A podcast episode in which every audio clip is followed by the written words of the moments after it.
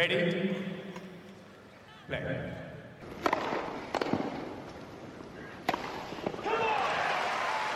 Merhabalar, Raket Servisi hoş geldiniz. Ben Gökalp. Ben Anıl, merhaba. Evet, sezon bitmiş olabilir ama Raket Servis'in sezonu devam ediyor. biz turnuva bitsin, biz konuşacağız efendim. Konuşmaya başlamadan önce bir kısa duyurumuz var. Ee, güzel bir duyurumuz var. O da şudur ki bir YouTube kanalımız var. Ee, bir, bir şeyler yapacağız orada. Onun için Raket Servis diye aratarak YouTube kanalımızı biraz zor da olsa bulup abone olun istiyoruz. Çünkü bu hafta YouTube kanalında bir şey olacak. Tam böyle sürprizini kaçırmamak için söylemiyorum. Ama e, YouTube kanalımıza abone olmayı unutmayın. Bunu ekleyelim. Perşembe akşamı interaktif bir şeyler yapacağız diyebiliriz. Aynen bu daha güzel bir teaser oldu. e, turnuva konuşmayacağız tabii ki olmadığı için. Tabii Challenger'dır, ITF'tir devam ediyor ama biz e, hani bu off sezonu bomboş geçmeyelim istiyoruz. E, böyle tenis dünyasında hortlayan konu oldukça e, konuşalım istedik. Bugün de tam böyle iki tane konu var.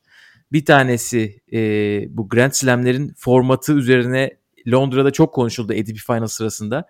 Bir onu konuşacağız. Bir de PTPA oyuncu konseyi ve Novak Djokovic ekseninde yine sular durulmuyor. Onu da geçen podcast'te konuşmamıştık detaylı. Biraz daha detayına girelim dedik Anıl'la. Anıl istiyorsan bu ikinci kısımdan PTPA'den başlayalım. Bence de başlayalım. Hazır gündemde son verilen malzemeler varken kullanalım. Aynen öyle. Şimdi Londra'da Londra biliyorsunuz ATP'nin kendisinin olan bir turnuva. Onun için ATP'den bir sürü insan hem zaten or, or, orada çalışıyorlar hem de işte seremonide görmüşsünüzdür belki. İşte ATP'nin başı Andrea Gaudenzi falan da oradaydı. Onun için böyle bu anlamda çok böyle hareketli fokur fokur oldu. e, oyuncu konseyi işte PTPA'dir. E, çok kısa hatırlatmak gerekirse PTPA e, oyuncuların Novak Djokovic ve Vasek Pospisil önderliğinde e, bir, bir kısım oyuncunun biz e, sadece oyuncuların olduğu bir dernek kurmak istiyoruz dedikleri bizim e, çıkarlarımız ATP bünyesinde yeterince gözetilmiyor diye ortaya çıkardıkları bir kuruluştu. Ve bunu biz işte Amerika açıktan hemen önce Cincinnati finali sırasında bir duyurmuşlardı bir Instagram fotoğrafıyla sosyal medyada. Ondan sonra e, Djokovic ve Pospisil ikisi de ATP'nin oyuncu konseyindeyken birden konseyden çıktılar. Hani biz o sırada nasıl çıktıklarını falan hiç duymadık tabii ki ama herkese çok normal gelmişti.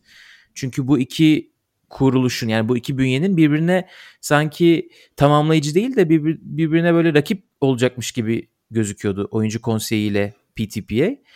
Sonra bu bunu bu biraz nadasa yattı bu konu. Arada biz e, işte iki slam izledik, master izledik.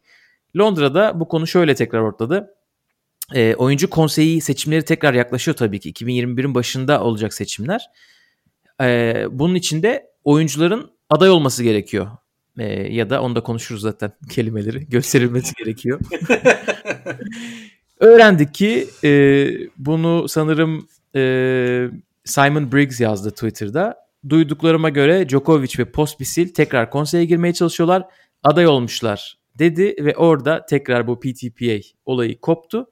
Onun da üstüne herhalde bir şey daha eklemek gerekirse şöyle bir şey yaptı ATP ertesi gün hatta aynı gün e, tüzüklerine bir madde eklediler ve neredeyse PTP'ye yazmadan onu açıklayan bir açıklamayla oradaysanız ATP oyuncu konseyinde olamazsınız diye bir kural e, oylamışlar o gün hemen e, ve Djokovic ile Pospisil'in önünü böylece kestiler. Bu, bu tarafı böyle herhalde özetlemek gerekir şimdilik. Ee, yani Gökalp şöyle bir durum var.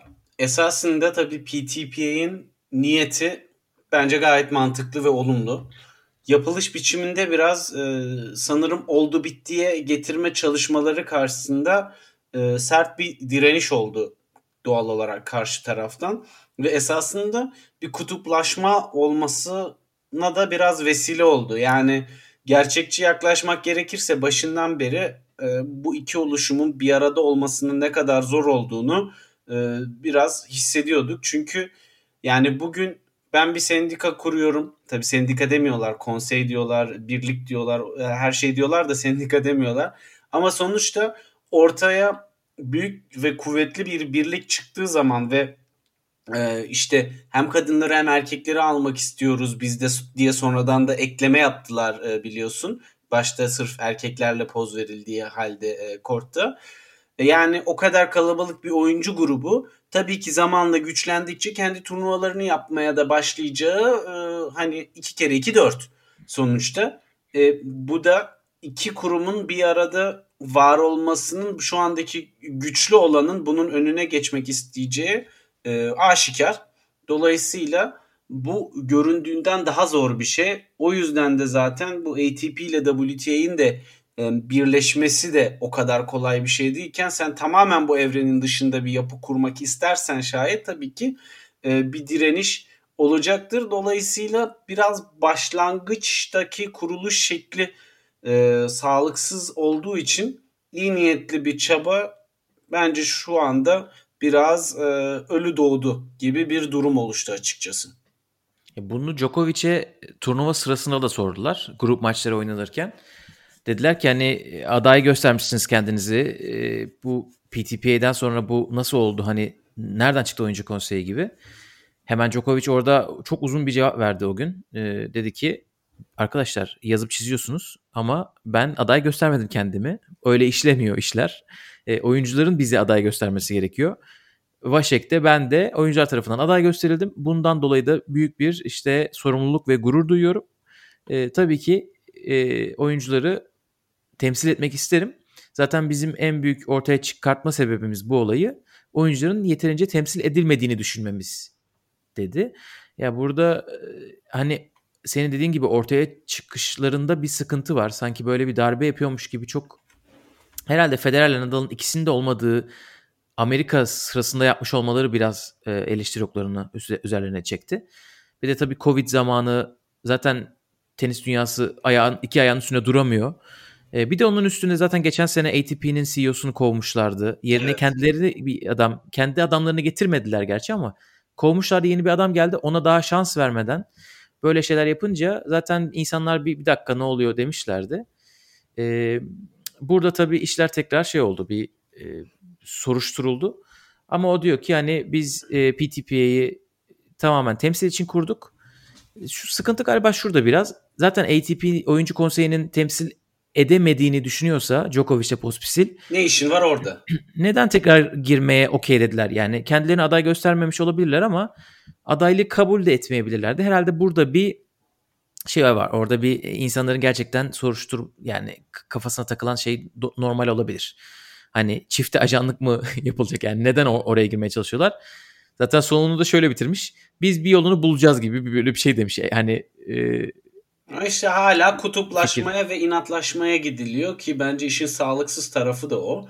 Ee, yani bir kere şunu demek lazım hani aday gösterilmek gerekiyor ama yani iki kere iki dört hani ki, kimse aptal yerine koymaya çalışmamak gerekiyor. Yani Djokovic aday gösterilmek istemese insanlar ona hayır sen bizim liderimizsin biz seni orada görmek istiyoruz deyip ona rağmen aday gösterecek halleri yok.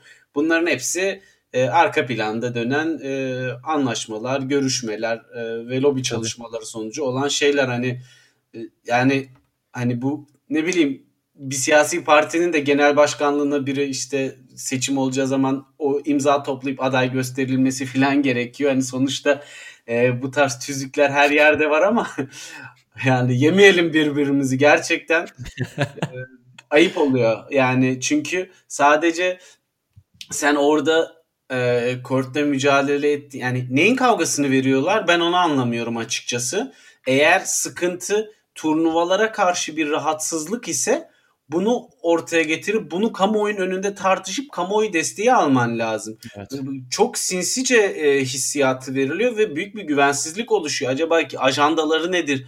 Başka dertleri mi var? Bütün tenisin kontrolünü mü ele geçirmek istiyorlar? Bunu herkes düşünebilir ve özellikle bu konuda ATP ile çalışan, WTA ile çalışan sponsorlar da tabii ki bundan rahatsızlık duyabilir. Aynı zamanda e, turnuvalar, organizasyonlar yani sen bir dünya oluşmuş orada milyarlarca euroluk bir endüstri var ve sen orada diyorsun ki ya bir saniye biz bunu böyle yapacağız deyip hadi siz de uyum sağlayın diyorsun. Yani bir de böyle böyle yapacağızı da açmıyorsun. Ha, Herhalde en büyük sıkıntı orada. Nasılı da söylemiyorsun. Nedeni de altını dolduramıyorsun. Sıfır şeffaflık. E, dolayısıyla büyük bir güvensizlik ve arkadaşlar ya bunlar saçma sapan bir şey yapıyor. Buna bir karşı bir olmamız lazım deyip insanların bir araya gelip yani esasında belki bilmiyorum tenise zarar veriyordur ATP'nin içindeki birkaç oluşumla ama bunların e, bir araya gelip güçlü bir şekilde seni e, zayıflatmasına da vesile olmuş oluyorsun dolayısıyla. Çünkü e, ATP'den rahatsız olan başka insanlara da çok fazla ya tamam hani orada sıkıntılar var ama bu baya sakat bir şeye benziyor. Biz şimdi buraya bir destekleyelim diye düşünüp e, aslında bindiğin dalı da kesiyorsun bir anlamda ve sana destek verecek insanların da e, senden uzaklaşmasına bir anlamda vesile oluyorsun. Evet.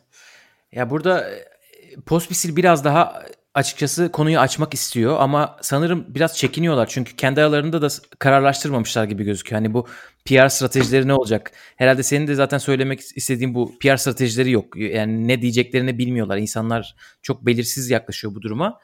E, Pospisil de şu anda diyor ki bir kez diyor derneğin tüzüğü hazırlanıyor şu anda diyor e, bu sıralar. E, kendisi Belgrad'daymış işte e, bir süre orada kalmış tamamen şeyden dolayı hani karantinada olmuyormuş eğer Sırbistan'da kalırsa birkaç hafta. Ben tahminimce yani Djokovic'e görüşmüşlerdi tam o sırada. E, ama ya o şey diyor çok açık bir şekilde ATP'nin içinde çok büyük bir çıkar çatışması var. E, turnuvaların %50, oyuncuların %50 söz hakkı olmasına rağmen e, oylamaların hiçbirisinde oyuncuların hiçbir istediği olmuyor. E, yani böyle tam bir şey söylerken şey yapıyor böyle biraz kendini frenliyor. E, IMG'de çalışan insanlar var şu anda ATP'nin yönetim kurulunda diyor. Bu, bu tarz çıkar çalışmalarından bahsediyorum diyor ama tabii herhalde sanırım o evrendekiler ne kadar büyük bir çalışma olduğunu anlayabiliyorlardır.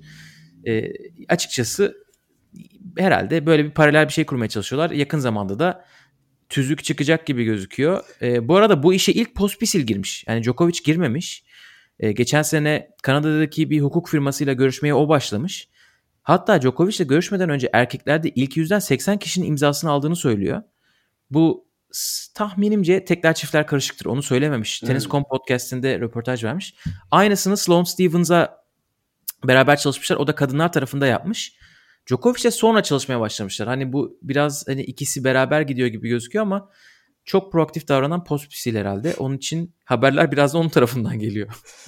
Yani e, bak şuna kesinlikle yoktur demek mümkün değil. ATP'nin içerisinde paranın olduğu her yerde çıkarcılık, e, lobiler e, vesaire vardır yani. Bu hani kaçınılmaz bir şey. Ve ortada cidden oyuncuları oyunu sağlıksız bir noktaya sürükleyen bir yapı varsa bunu tespit etmek önemli. Fakat ortaya sağlıklı bir alternatif sunamadığın sürece sadece burada bir sorun var diyerek e, çözüm sunmadan ortaya çıkmak çok akıllıca değil bence. Yani e, biraz erken hareket edip e, strateji konusunda biraz e, güvensizlik yarattılar. Çünkü bir sorun var tamam hani herkes de ona katılsın ama e, yani alternatifi sen daha ortaya çıkaramadan olmamış bir ürünle insanların önüne çıkarsan insanlar tabii güvenemez. Çünkü burada özellikle hani seyirci bir tarafa yayıncı kuruluş bulursun şey yaparsın en kötü YouTube var yani YouTube üzerinden yayınlarsın maçlarını o problem değil ama sen insanlar buradan gelirini sağladığı için profesyonel tenisçi olarak para kazanmanın da ne kadar zor olduğunu biliyoruz. Burada diğer oyuncuları ve özellikle üst düzeydeki oyuncuları e, rahatlatacak birçok e, sonuç ve akla yatan bir sistem kurmadığın sürece e, ikna etmek evet. biraz zor. Yani e, ama o, ya orası öyle ama belli ki bir yaraya parmak basmışlar ki ATP korkuyor yani. Gece e, kural falan çıkartıyorlar. E, doğru yerlere gidiyorlar da yanlış yollarla gibi gözüküyor şu anda. Bana da öyle geliyor. Yani bu PTPA veya işte adı ne olursa olsun e, doğru bir mantık ve e, eğer ki tenis sporunda e, bir oluşum olacaksa oyuncuları ve endüstriyi daha bağımsız hale getirip tenisin ve tenisçinin e, iyiliğini daha çok ön plana çıkaracak. Bu tarz oluşumu e, sanırım herkes destekler tenisi seven. e, parayı değil de. Fakat orada tabii ki akla yatan bir çözüm sunmak gerekiyor. E, bu birincisi. ikincisi de e, bak şu an korona dönemindeyiz. Bunu sanırım daha önce de söylemiştim. Korona döneminde oyuncuların çok fazla vakitleri var normale göre. Ve bu kadar bol vakitte bile bu kadar emek gerektiren bir oluşumun başında aktif bir tenisçidense e, daha ya ve atıyorum işte Feliciano Lopez gibi e, arada olan bir noktadaki tenisçilerin hem sorunları bilen hem de sorunların çözümüne oturaklı vakit ayırabilecek birinin e, öncülük etmesi veya başkanlık etmesi diyeyim çok daha sağlıklı olur. Evet belki akıllarındaki o isim Justin Gibbons toptu ama tabii işler değişti. Yani. İstiyorsan bunu böyle kapatalım Evet. Ee, ve diğer tartışma konusuna biraz daha oyunla alakalı olan tartışma konusuna geçelim. Ee, bu da Londra'da çıktı. Ee, sanıyorum bir gazeteci kim olduğunu bilmiyorum çünkü isimler yazmıyor basın çıktılarında. Ee, bu 3 set 5 set üzerine bir e, yazı yazacak ve onun için 4 oyuncuya ayrı ayrı aynı soruyu sormuş. Buradan da Twitter'da tabii ki bir tartışma patladı cevaplardan. Ee, bu soru şu. Diyor ki 2008 yılından beri Master'larda finaller 5 set üzerinden oynanmıyor. Bunun genç nesle e, bir işte slamlerde bir dezavantaj olduğunu düşünüyor musunuz?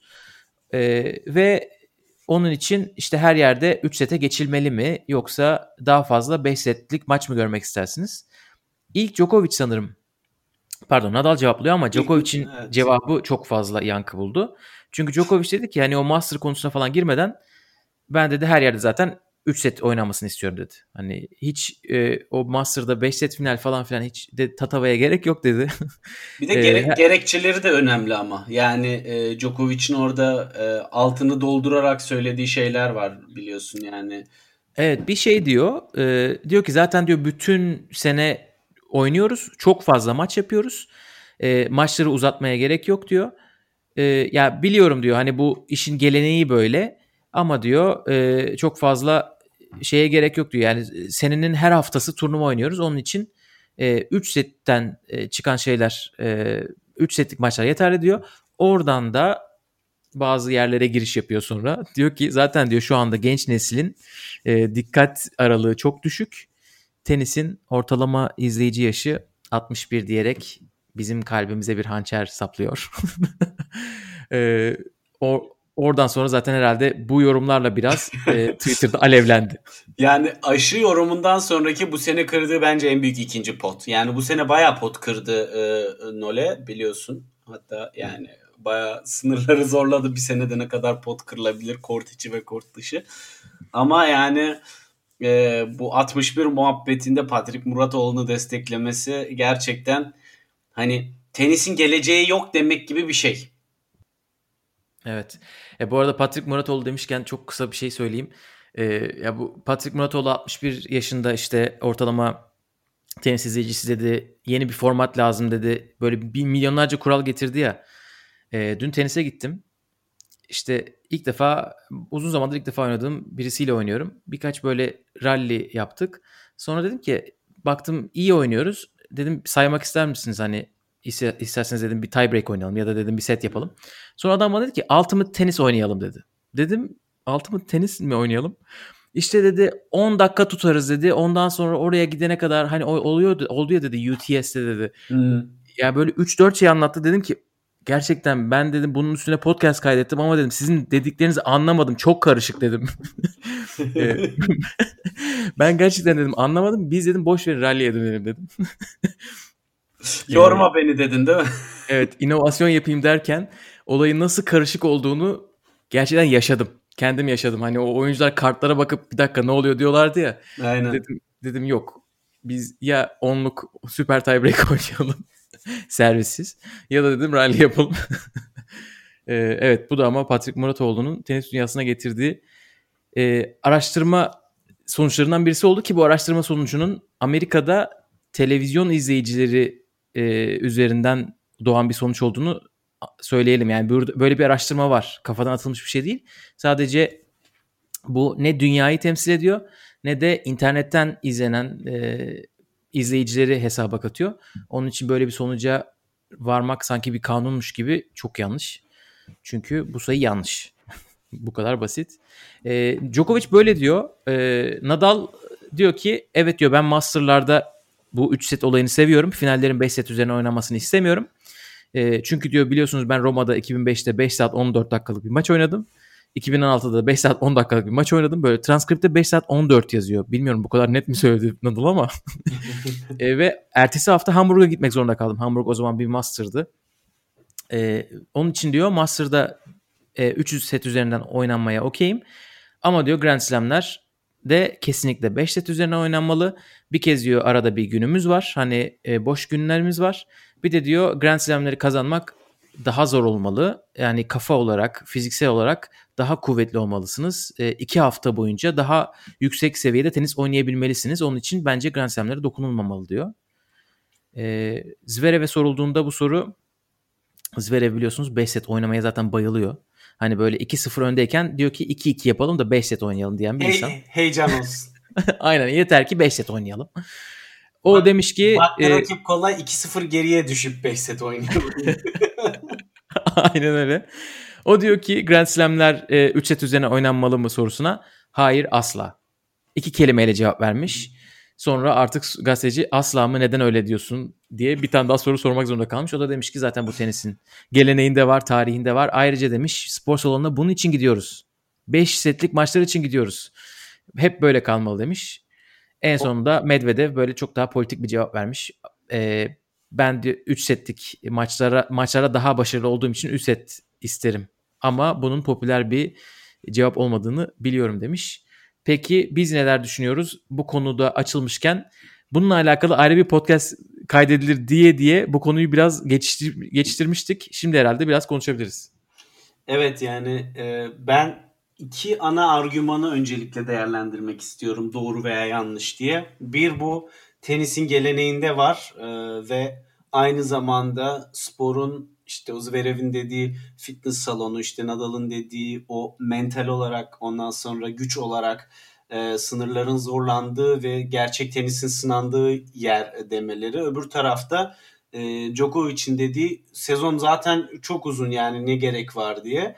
E, ben esasında iki tarafın da bu ana gerekçelerinin e, doğru birer tespit olduğunu düşünüyorum. Yani kesinlikle fiziksel olarak kendini iki haftalık bir maratona hazırlamak ciddi bir e, fitness çalışması gerektiriyor ve büyük bir kararlılık gerektiriyor. Öyle sadece servis atarak iki haftalık bir turnuva kazanılmıyor. E, ve aynı zamanda da o kadar süre odaklanmak ve mental olarak üst seviyede kalmak da gerçekten e, tenis sporunu çok özel kılan bir şey.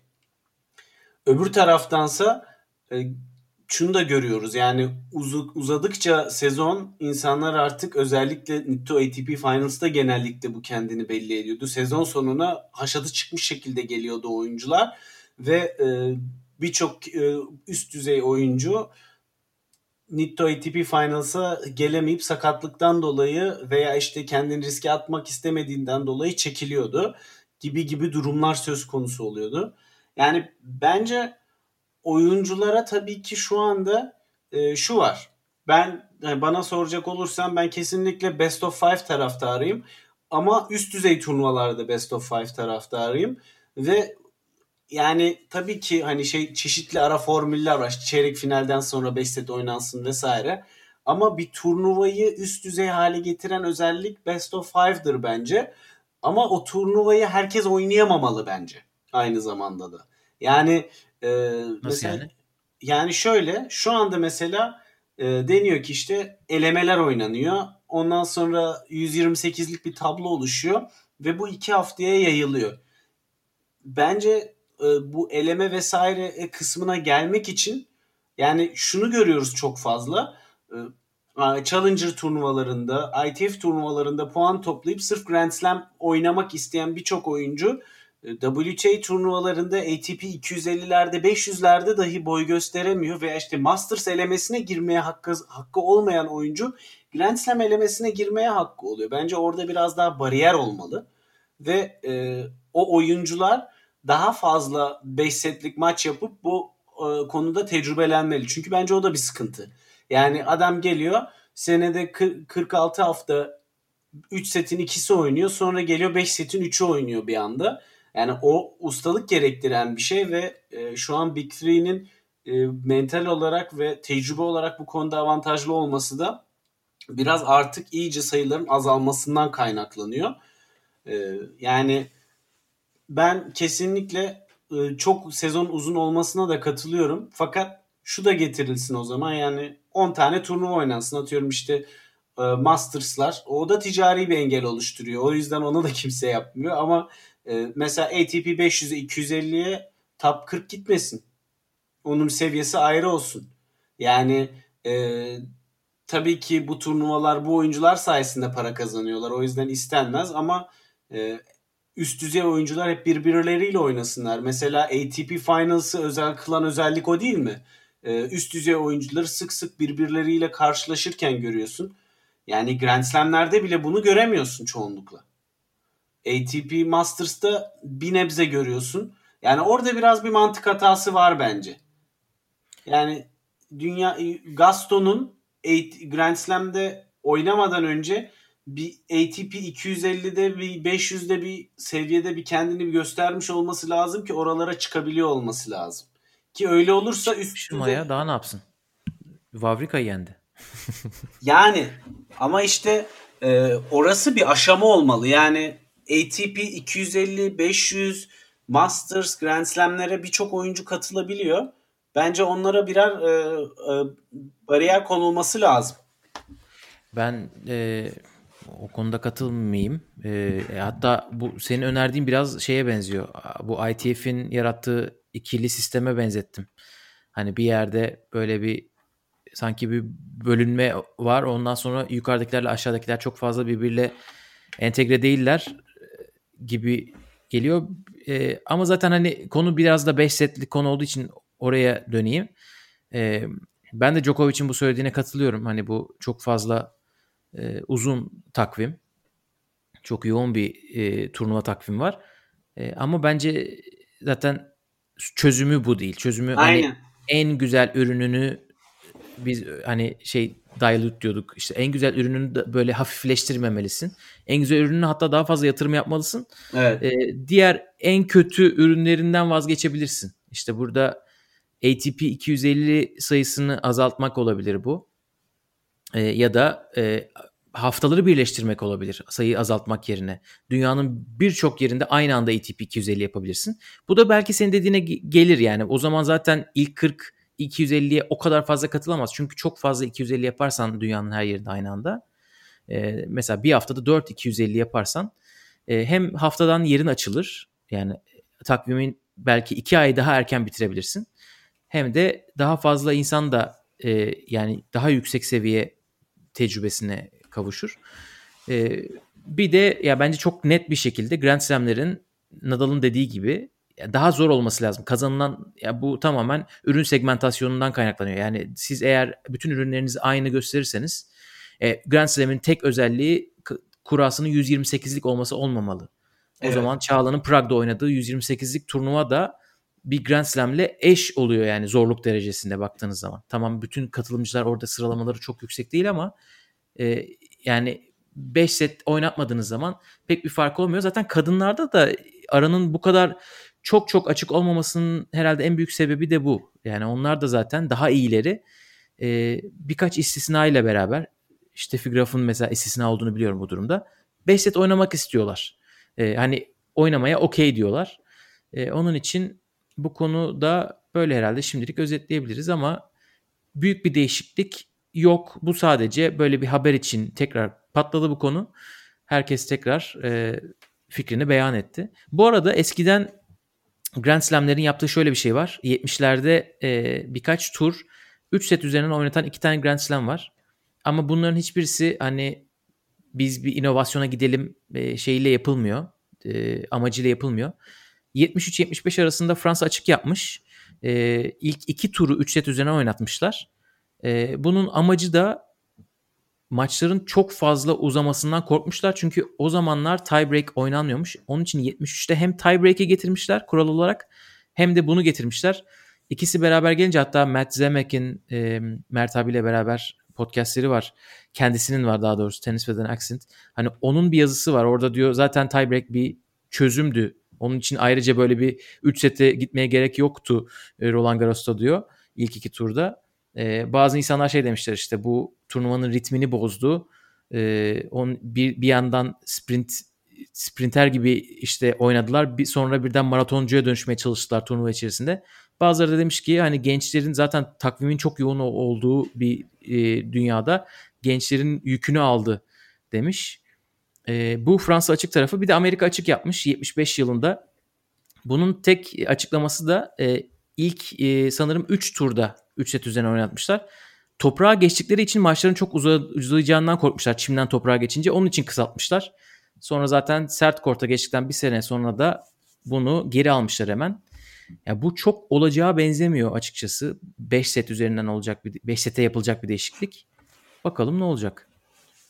Yani e, gerçekten her kafadan farklı bir e, ses çıkıyor ama e, yani olay bana soracak olursan 5 set mi 3 set mi tartışmasından çıkıp hakikaten puanlamanın, sıralamanın, turnuva katılımının sorgulanması gereken bir şey. Çünkü şu bence kesinlikle senin dediğin çok doğru. Best of Five tenisin en e, epik noktası. Yani o noktada başarılı olan gerçekten sporun en iyisi oluyor. Yani bu bir gerçek. Bunu e, inkar etmemek gerekir. Ve bunu nasıl daha özel, nasıl daha izlenebilir ve nasıl daha e, ulaşılabilir diğer insanların da e, izlemesi için e, onu düşünmek gerekiyor kesinlikle. Ve çok da sulandırmamak lazım yani. Sonuçta bütün sene Best of Five'da oynatamazsın. O zaman e, bir şey bir farkı olmuyor ve açıkçası benim e, tabii ki burada hani Best of Five'ın gerekçelerine giriyorum yine ama e, hani sakatlık mı oluşturuyor, daha mı fazla yoruyor oyuncuları, riski mi azaltıyor gibi gibi birçok söylem oluyor. Yani belki de oyuncuların oynadığı maç sayısını azaltıp veya işte tu, normal turnuvaların, sezonluk turnuvaların e, ana tablosunu e, azaltıp oradaki maç yoğunluğunu azaltmak belki daha mantıklı olabilir. Zaten hani para açısından düşünürsen e, pazartesi, salı maçlarını kaç kişi izliyor? 64'lük e, yapmaya da gerek yok belki bütün turnuvaları. Küçük turnuvalar daha düşük seviye turnuvalar vesaire gibisinden e, çeşitlendirmeye gidilebilir. Çünkü hakikaten hamallık olan çok fazla maç oynuyor üst düzey oyuncular iyi bir turnuvaya katılmak için veya katılımcı parası aldıkları turnuvada ki bence o çok e, işin sakatlık tarafına esas da o daha fazla e, problem yaratıyor. Mesela Lever Cup'ın formatının ne kadar canlı olduğunu ve sabahtan akşama 3 gün insanların yoğun ve dolu dolu izlediğini gördük. E, yani bu o gün tenis ayırdıkları sürenin az olması değil tam tersine daha çok süre ayırıyorlar ama mesela Lever Cup sen pazartesiden pazara yapsan yine en çok insanlar cuma ile pazar arasını izleyecekler. Yani o tarz bence genel olarak e, konsepti sorgulamak gerekiyor Best of Five'ı koruyarak. O zaman e, böyle deyip Best of Five'ın bir sonraki oynanacağı yer olan Avustralya ile alakalı çok kısa update'ler var. Onları konuşalım. Evet. Valla iş kötüye gidiyor gibi. Her geçen gün bir erteleme haberi düşüyor. Resmi hiçbir açıklama yok. En son e, John Wertheim demiş ki birkaç gün sonra göreceksiniz. İlk benden duyun tarzı bir tweet atmış. E, büyük ihtimalle 1 Şubat haftası başlayacak diyor. Dediğim gibi hiçbir teyit yok. E, bu e, iki haftalık bir erteleme demek. Aynı zamanda da 1 Şubat haftasında oynanan 3 tane turnuva var. Montpellier, Pune, Cordoba onların gitmesi demek. Artık ertelenme mi iptal mi bilmiyoruz.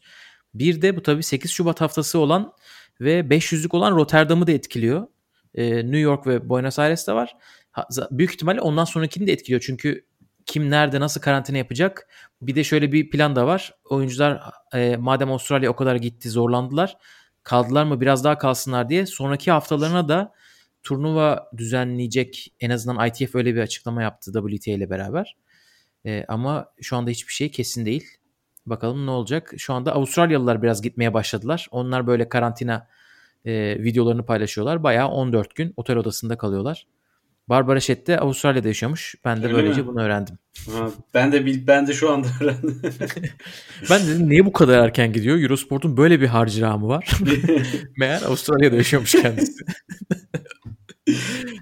yani, Ee, John Millman bir röportaj verdi bu arada bu hafta. Diyor ki inanılmaz zor bir şey psikolojik olarak 14 gün kalmak. Fiziksel olarak zaten sporcular için Hı hı. çok kötü bir şey. 14 gün eğer antrenman için dışarı çıkılmazsa Grand Slam oynanması imkansıza yakın demiş. Sakatlık riski çok yüksek demiş. Yani çok çünkü benim e, hani böyle maç böyle set oynayacak hale gelmem bir iki haftamı maç demiş galiba maç oynayacak hale gelmem bir iki haftamı alır demiş. Onun için Hadi ya. bakalım Avustralya ne olacak? yani e, Avustralya bir Şubat başı falan filan e, tarzı söylemler olsa da tenis takviminin tabii ki yani hala küresel bir spor e, ve kıta kıta oynatmak gerekiyor. Sanırım artık bu e, turnuvaları dünyanın her tarafına dağıtıp oyuncuların e, özellikle bu korona sorunu çözülene kadar farklı yerlerde kısa aralıklarla seyahat ettirmek biraz zor olacak. Ama e, Avustralya'ya gitmişken orada uzun kalmaları bence mantıklı. Bence de. Yani e, çünkü hem Avustralya güvenli bir yer. Yani zaten seyirci yok e, birçok yerde. Al oyuncuları sok karantinaya ondan sonra tertemiz olan bir yerde hatta istersen seyircili oynat. Atmosfer için de güzel olur. Yani e, zaten korta gidip e, stadyuma gidip izleme imkanı olmuyor çoğunlukla. Televizyondan zaten izliyor herkes. Öyle olunca güzel atmosfer neredeyse orada kalsın oyuncular. Yani bunun bir e, tenis ligi haline dönüşmesi ve arda arda turnuvaların aynı yerde oynanmasının kimseye bir zararı yok. Ama tabii burada işte şey zorluğu oluyor. E, bu sefer bütün tenis camiasını Avustralya'da konaklatamazsın. E, bunun için belki de en uygun yer oyun yoğun, oyuncu yoğun, yoğunluğu açısından ya Amerika kıtası ya da işte Avrupa kıtası. Ama ona bir korona bitene kadar bir çözüm bulmaları gerekiyor kesinlikle. Yoksa oyuncular için de sanırım Çağla mı demişti e, bir röportajında. Hakikaten büyük stres. E, sürekli koronaya yakalanmama endişesiyle Tabii. seyahat edip e, antrenman yapıp günlük hayatı sürdürmek gerçekten büyük psikolojik baskı. E, hani bunu da e, kesinlikle küçümsememek gerekiyor. Yoksa e, oyuncunun sahaya yansıttığı performans da tabii ki ve oyun kalitesi de ona göre oluyor ve e, sonuçta tenisçiler de birer laboratuvar faresi değil. Hani onları da e, böyle sadece bir eğlence sektörünün bir parçasıymışçasına muamele göstermemek gerekiyor. Bu kadar men- hem maddi stres hem mental stres. Hani mesela futbol takımında oyuncu koronaya yakalanıyor. İyi o hafta yok ama maçlar devam ediyor. Teniste öyle bir şey yok. Dolayısıyla inanılmaz e, bireysel sporlar için çok çok zor bir dönem. Ve bu kadar çok seyahat olan da başka bir bireysel spor yoktur herhalde. Dolayısıyla çok özel bir e, atmosferde oynanıyor şu anda maçlar. Onun için de en oyuncuları koruyan yöntem neyse e, hem mental olarak hem fiziksel olarak onun uygulanması gerekiyor. O zaman bunu da böyle kapatalım kapatıp pardon şeye geçelim istiyorsan. Bu hafta özel bölümlerden sadece haftanın parlayanını yapıyoruz. Oraya geçelim mi? Geçelim. First of all, I'd like to congratulate Roger. You're starting to become very, very annoying. Um, Evet haftanın parlayanında bir turnuva performansı tabii ki yok. Çünkü turnuva yok. Ama geçen hafta yeterince konuşmadığımız çok güzel bir olay oldu. O da Monfils ve Murray'nin Twitch yayınları. ATP Finals boyunca bu arkadaşlar her akşam Twitch yayını yaptılar. Hani Monfils zaten sürekli Twitch yayını yapıyor. Günde 3 defa falan yapıyor. Ona şaşırmadım ama Andy Murray'nin her gün katılmasına çok şaşırdım. Çok sevindim ve de çok keyif aldım. Ee, neredeyse 6 yayın yaptılar galiba ya da 7. E, 4'ünü falan izlemişimdir. E, sonra tekrarlarını bazılarını izledim. Çok hoş bir sohbetti. En son yayına e, Danil Medvedev'i almışlar. Şampiyon olur olmaz. Ben onu kaçırmıştım. Şimdi bugün tekrarına bakınca izledim. Onu ben Hatta- de kaçırdım. Ben senin Med- kadar çok izleyemedim zaten de. Hatta Medvedev'in e, bir tane hani bu yorumu olay oldu. Yorumu oraya söylemiş. E, Murray Monfils diyor ki Murray'e "Andy- hadi Murray şey Andy diyor utanma hadi sor diyor Danil'e diyor. E, sonra şeyi soruyorlar. Yani diyor inanamadık diyor. Çok büyük bir maç kazandın. Hiç sevinmedin. Hadi seni geçtim. Koçun da hiç sevinmedi diyor. Hiç böyle umurunuzda değilmiş gibi diyor. Sonra orada Medvedev diyor ki hani her büyük tenisçinin e, bir, bir olayı vardır, bir şeyi vardır. Ben de geçen sene Amerika açıkta bunu yapmaya başlamıştım. E, aslında böyle itici, çok böyle burnu havada gözükmesi için yapmıyorum. Eğlenceli olduğu için böyle bir karar verdim. Artık maç böyle şampiyonluk puanından sonra sevinmeyeceğim diyor.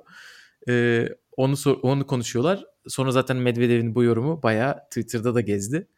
Ee, bunun dışında her gün bir konuk aldılar. Ee, ve en son bölümlerinde bir de kendi perfect player, mükemmel oyuncularını yaratmışlar. Biz kendimiz de yapmıştık. Anıl hatırlarsın. Mert abiyle beraber. Aynen Mert abiyle beraber. Bunları bir sayayım bir istiyorsan bunların üstünden bir kısaca konuşalım. Olur. Ee, servise ikisi de Kirgios'u seçmiş. Ee, backend'e Murray Djokovic'i seçmiş. Ee, Monfils Nishikori'yi seçmiş. Nishikori böyle Murray, Murray biraz şaşırttı. Hani dedi seçi seçi onu mu seçtin gibi ama ama dedi Kay'nin de backend'i çok iyidir dedi. yani böyle sadece gözlerinden gördüm şaşkınlığı. ama iyidir. ama, ama ama çok iyidir dedi. E, Forehand'de Murray Nadal'ı seçti. Monfils Del Potro'yu seçti. E, hatırlarsın sen de Del Potro'yu seçmiştin. Evet. Kafalar bir. E, return diye bir kategori yapmışlar. İkisi de Djokovic'i seçtiler. Çok şaşırdık. Foley'e Murray Federer'i seçmiş. E, Monfils de Mayu'yu. Nikola Mayu'yu. Oradan bir komşuya 12 puan gitmiş resmen. Resmen. resmen. Kom- komşuya değil aynı ülkeye kullanmış oyu bir de. Yani normalde yasal değil. e, drop shot kategorisi yapmışlar. E, Monfils per demiş. Yok artık. Yani.